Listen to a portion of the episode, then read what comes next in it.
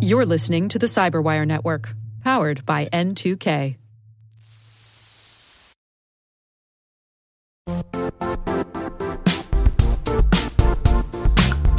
And now, a word from our sponsor, Zscaler, the leader in cloud security.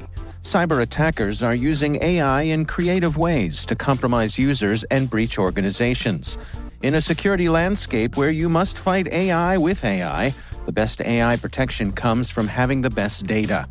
Zscaler has extended its zero trust architecture with powerful AI engines that are trained and tuned by 500 trillion daily signals. Learn more about Zscaler Zero Trust Plus AI to prevent ransomware and AI attacks. Experience your world secured. Visit zscaler.com slash zero trust AI.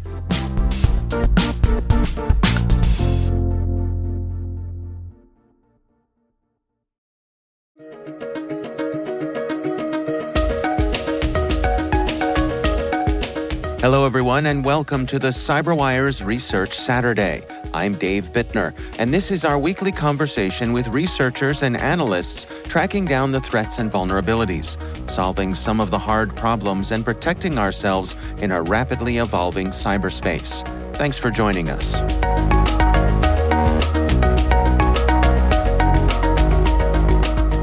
When the Ransomware Diaries 3 had come out, I was looking on one of the Russian forums, and this this person who had just created an account the day before uh, started chiming in, and they, in their signature block it said uh, owner and creator of Ransom VC. That's Jon DiMaggio, Chief Security Strategist for Analyst1. The research we're discussing today is titled Ransomware Diaries Volume 4 Ransomed and Exposed The Story of Ransomed VC.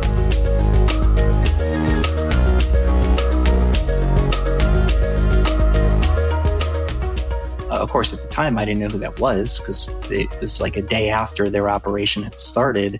Um, but I just started looking into it from there. And uh, as the following month went on, I started to hear more and more about them. So I figured if they had an interested, if they had an interest in my work, maybe I could leverage that to uh, gain access to them um, and, and see what I could figure out. And that's that's basically where it started. Before we dig into the specifics here, can can you paint a little picture for us of what it's like to be on these types of forums?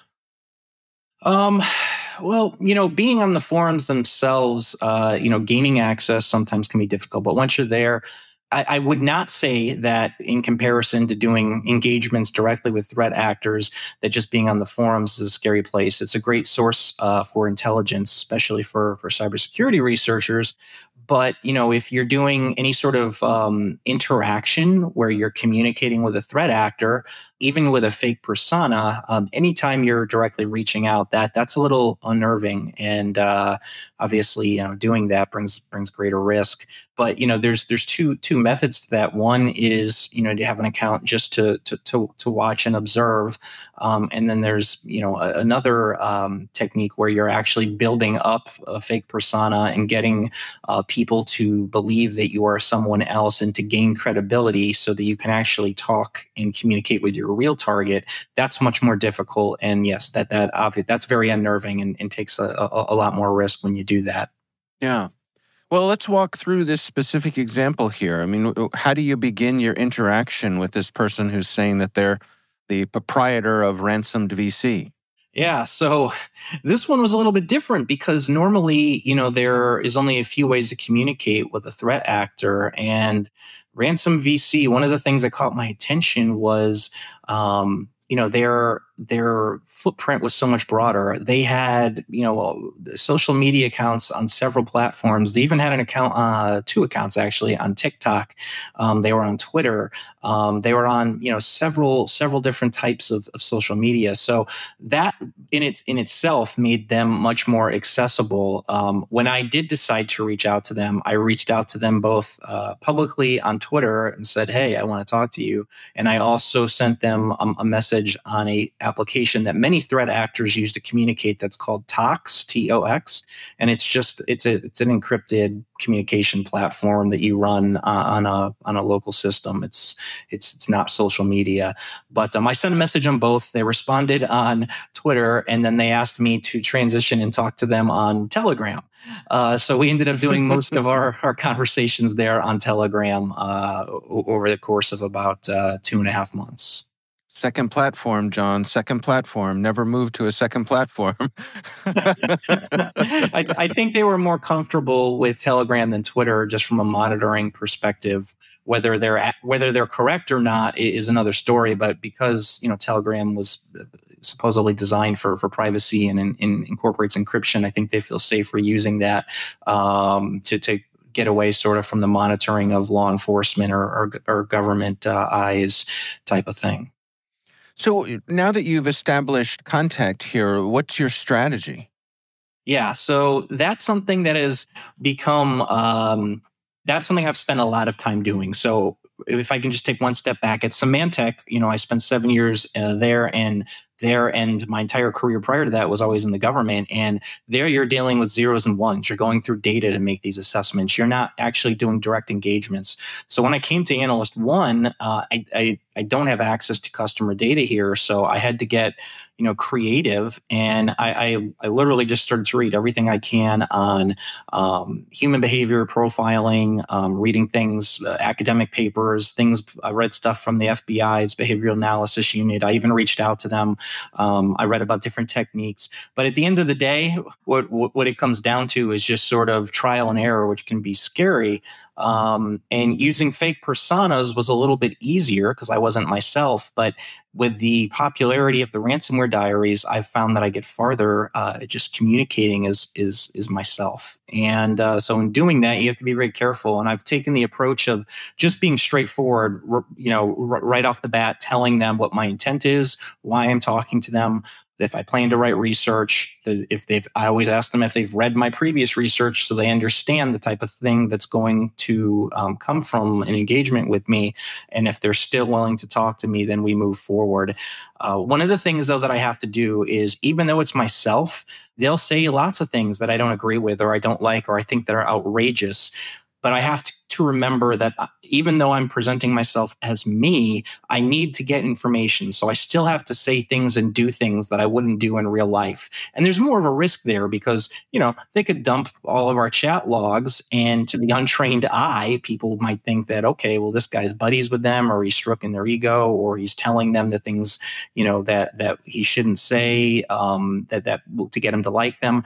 But at the end of the day, what, you know, you, it's the end result that matters. And I think anybody who looks at my my research will get that because I'm able to get people comfortable enough to talk to me and share details of, about attacks and about things that they do in their attacks that are are not public and no one else would know if it wasn't for that human engagement.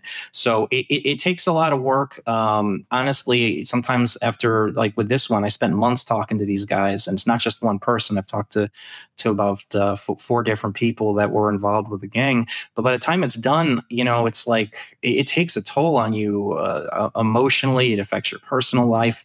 You know, there's no vacation when you're doing this because you know if you're doing an engagement with a threat actor, it could be a Saturday. If if they you know pop up and want to talk to you, then that's an opportunity to to get information. It's kind of hard to say no. So uh, you know you can get burnout easily. There's a lot of risk. Um, there's there's you know you have, you have to live a very paranoid life, things of that nature. So it's it's not been easy, but I but I've had a lot of success for it, and I feel like the the good that comes from the research is greater than the bad. You know, the bad side being I'm shining a light on them. They want to talk to me because they want to be famous in the criminal world but I know my research is making a difference because usually after I write, I have both. I, I write previously. I've had you know law enforcement and government agencies from all over the world reach out to me um, and asking me questions about it. So that that tells me that it's good information if those type of organizations are finding things that I'm publishing to have new and unknown information in it. So I keep I keep the fight as long as I'm I'm I feel like I'm making a difference. Uh, but yeah, it's tough help me understand uh, the kind of balance that, that I, I feel like you must take here b- between folks like this being flattered by your interest, but also I would imagine that they're kind of circumspect about sharing too much with you.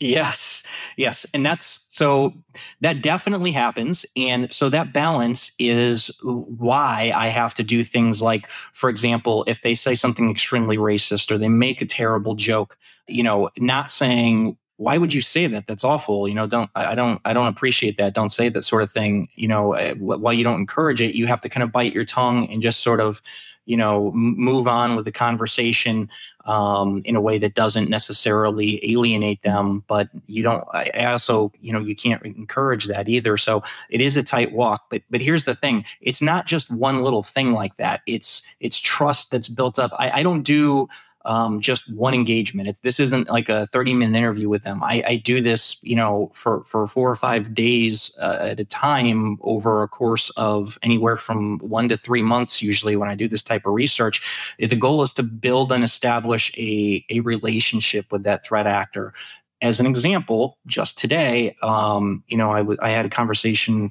with the uh, Lockbit threat actor, and uh, you know, I was talking to them because they had just popped a hospital that uh, is in Chicago where they, um, you know, there's they have a children's cancer ward. They specialize in helping uh, uh, homeless and homeless people and other people that can't afford treatment. And so I reached out to Lockbit, you know, trying to because I talked to this person's relationship, being like, "Hey, man, you've made all this money. Remember, you're a human. Just give these people their decryption key and move on." Um, I don't know whether he, he he's told me he has to think about it, but my point is that mm-hmm. it's months of of building these relationships relationships and getting them to have some trust because they feel like they get to know who I am. Um, and I don't, I, I, don't lie to them. I, I, tell them right off the bat what I'm doing. Um, and there are certain things that they've shared with me where they say, I'll tell you this, but it has to be off the record. And while I put everything in my research that I find, if they do tell me something off the record, I have to abide by that because that's when you're talking to criminals, that's all you have is a reputation. And I think I've built a pretty good reputation of of being straightforward with them. So it is difficult. They say horrible things. They say like for example, a lot of Russian bad guys like to use the, the N word a lot, and that is mm. not that's a word that I, I w- would never use in my vocabulary um, that they use. So it makes me uncomfortable, but I also can't show them that I'm uncomfortable so again, it all comes down to risk because, like I said, all these things that wouldn't make me look great, but what, what uh, the fact that I'm not standing up and saying, "Hey, don't do that," but, but what everybody has to remember is it's the end game. I'm trying to get them to trust me. I'm building that trust. It's just weird now because I do it my, as myself. When I was using fake yeah. personas, it was much easier but it's all about the end game of getting that intel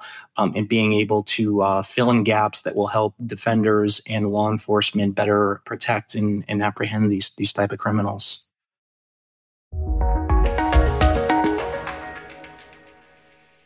We'll be right back. And now, a word from our sponsor, Syxsense. Syxsense provides award winning cloud based automated endpoint and vulnerability management solutions to streamline IT and security operations.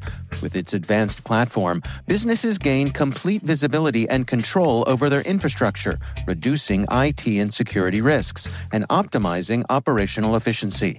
With Syxsense, you'll get real time alerts, risk based vulnerability prioritization and remediations, and an intuitive automation and orchestration engine so you can focus on your core business goals. Confident in the knowledge that your enterprise is secure, compliant, and running smoothly. To learn why enterprises choose Syxsense, visit syxsense.com.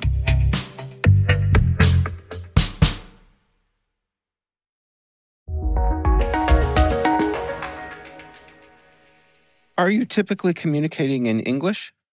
Uh, it, it, it depends. So with Ransom VC, everything was in English because all of the people I spoke to could either write or speak um, coherently in English. Um, so I was able to, to, to do that and communicate much easier. Uh, with Lockbit, they talk in broken English, so it's a little bit harder. But I, I do have um, you know colleagues at Analyst1 um, that that are, are, Russian and can speak the language. So I do have the ability to do both. But obviously, when I can communicate uh, without speaking um, a language that I don't know myself, uh, w- we get a lot farther, and I don't have to wait on other people and things of that nature. Well, let's go into some of the details of what you learned about Ransom VC. I mean, what are some of the highlights of your research that you can share with us?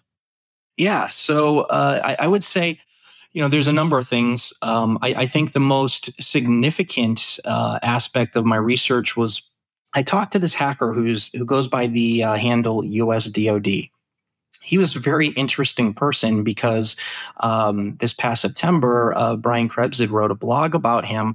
Apparently, this individual had hacked uh, this network called InfraGard, which contained a bunch of information on the FBI, people who work for the FBI, so employees uh, of the FBI, and released that. And he also targeted NATO and these other organizations. And he released it all on September 11th and was sort of labeled as a terrorist. Well, he's not I'm going to go on record and say he is not a, a, terrorist. He's a, a person who made some poor decisions in in what he did, but he does not have this you know strong anti-U.S. Um, sentiment about him. But he did some dumb things, made some poor choices. But he had also joined Ransom VC so when I talked to to him, you know, he was giving me bits and pieces of information, and he seemed very straightforward with me, as opposed to when I talked to the person who runs the operation, who goes by the name Ransom Support.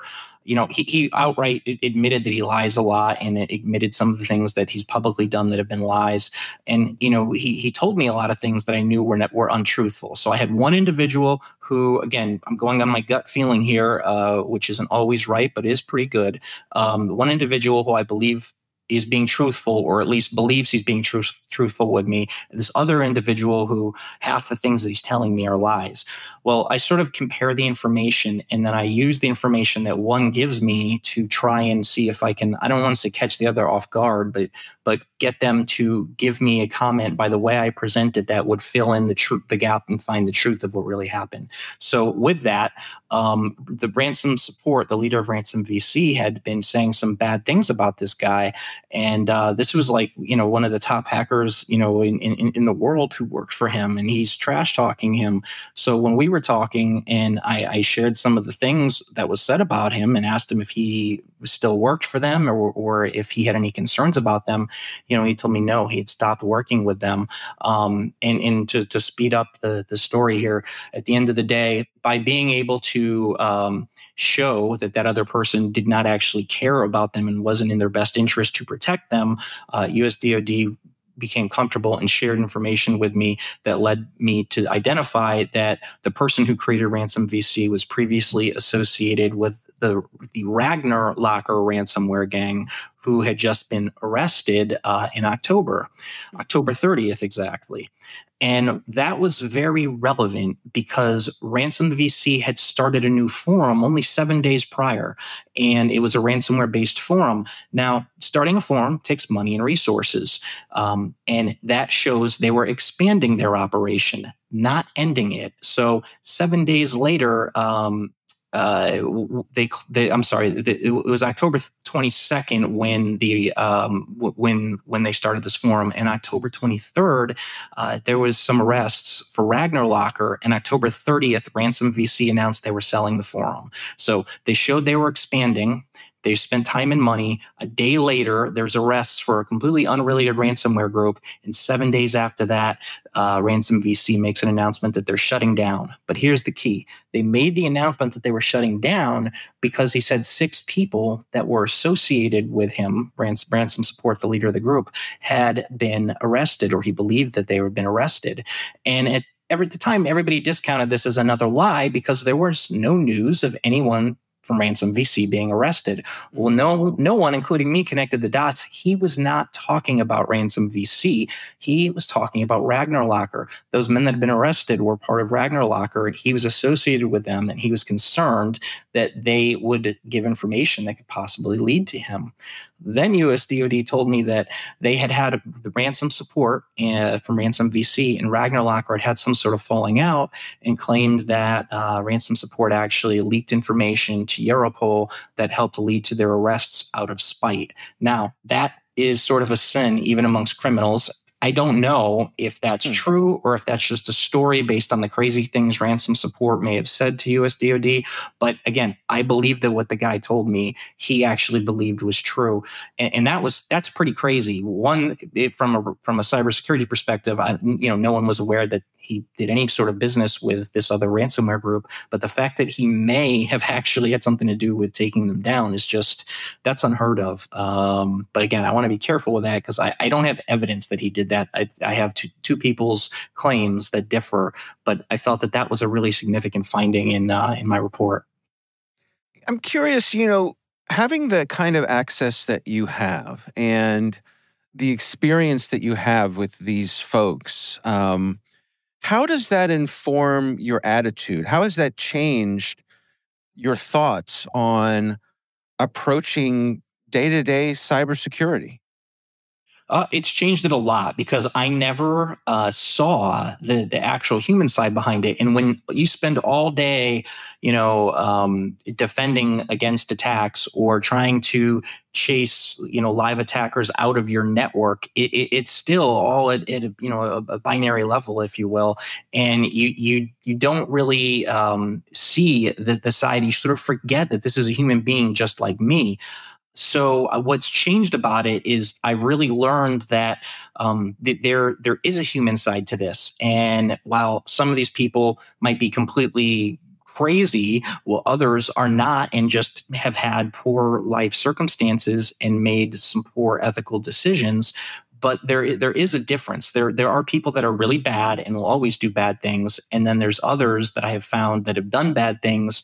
Uh, that's like like USDOD, who I think do have good in them, and you know I, I I hope that the relationship that I end up having on them, you know, persuades them or helps persuade them persuade them to, to change their ways. I may never be successful in that but it's something that i strive to do when i do find someone that i think has good in them. But to answer your question uh, it's made me take a step back and whenever i hear about these about, about attacks well most people are looking at it from the perspective how I, of how i used to look at it which was only how do we defend how do we mitigate uh, and, and how do we protect ourselves moving forward?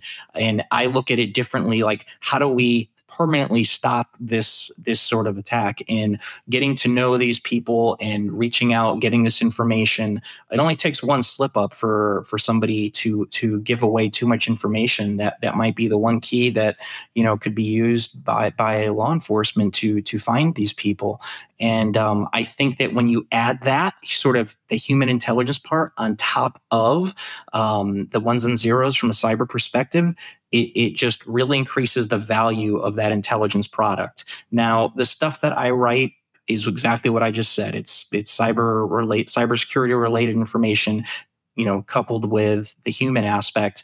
But now I've gotten to a point because I love to write and I'm getting these people's stories. I like to really tell a story and try to make it entertaining in addition to simply being, um, you know, ju- just a, a, an intelligence report that can be used, you know, for defensive purposes. I want people to enjoy reading it. I want to, I want to increase the knowledge base on this. I want people who don't typically read this or understand this to read it and be interested in it. So I've sort of taken it to this other level. Not everybody loves that I do that, but I thoroughly enjoy making interesting stories and sharing the human side of this, whether it's good or bad, and providing context to the ones and zeros of the of cyber attacks. Yeah.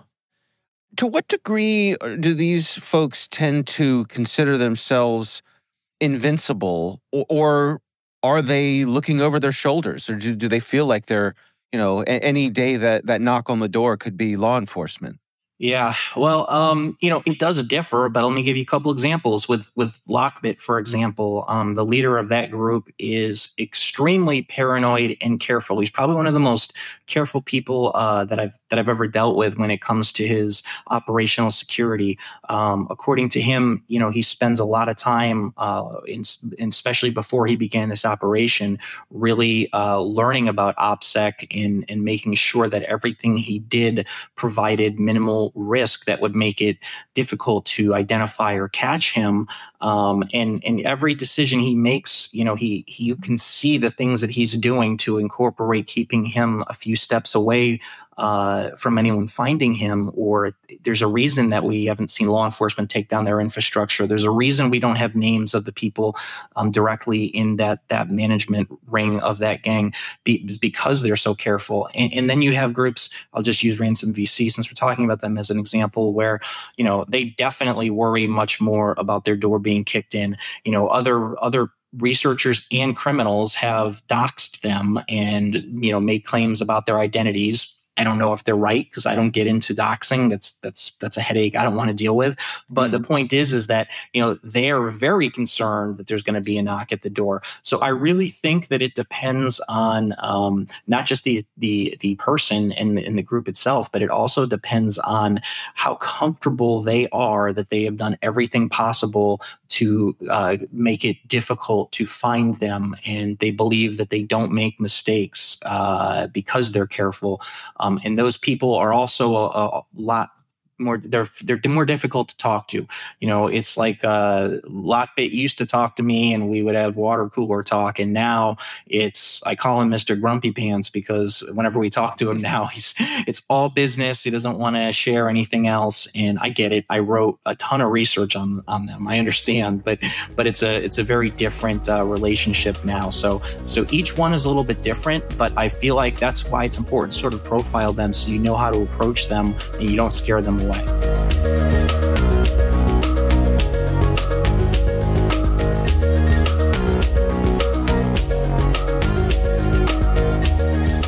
Our thanks to Jon DiMaggio from Analyst1 for joining us. The research is titled Ransomware Diaries Volume 4 Ransomed and Exposed The Story of Ransomed VC. We'll have a link in the show notes.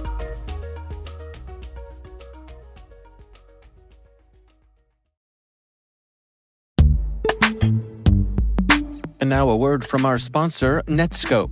Netskope is a worldwide leader in SASE and zero trust. Its unified platform, Netskope One, provides optimized access and zero trust security for people, devices, and data anywhere they go helping customers reduce risk, accelerate performance, and get unrivaled visibility into any cloud, web, and private application activity. To learn more about how Netskope helps customers be ready for anything on their SASE journey, visit netskope.com.